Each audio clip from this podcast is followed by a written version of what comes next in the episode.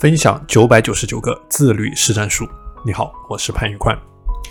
幸福的秘密在于每天努力工作，勤奋努力，日日不断执行，脚踏实地，每天前进一点，不断成为一个更优秀的人。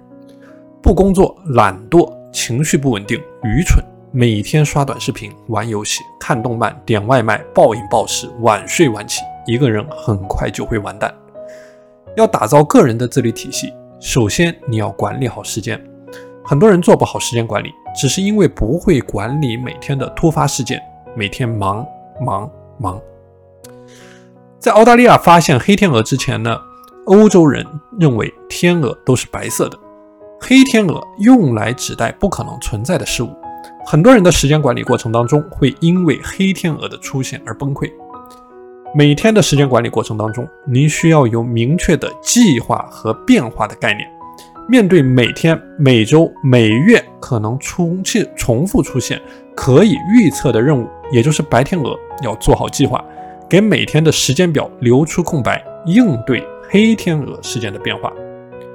那么，在我十三年的时间管理过程当中呢，遇到的黑天鹅事件层出不穷，在不断的实战过程当中。我总结出了一套应对黑天鹅事件的自律体系，包括了下面七个方面，这里和你系统的进行分享。第一个方面叫做制定黑天鹅事件处理流程，比如我们之前所讲过的两分钟法则，在黑天鹅出现事件出现之前，你首先需要问自己，这件事情是否必须是我亲自去完成的？如果是，我能否在两分钟之内完成它？如果是，那你就立刻去执行，因为这是最高效的方式。第二个方面叫做每天计划当中预留时间，专门用来解决黑天鹅事件。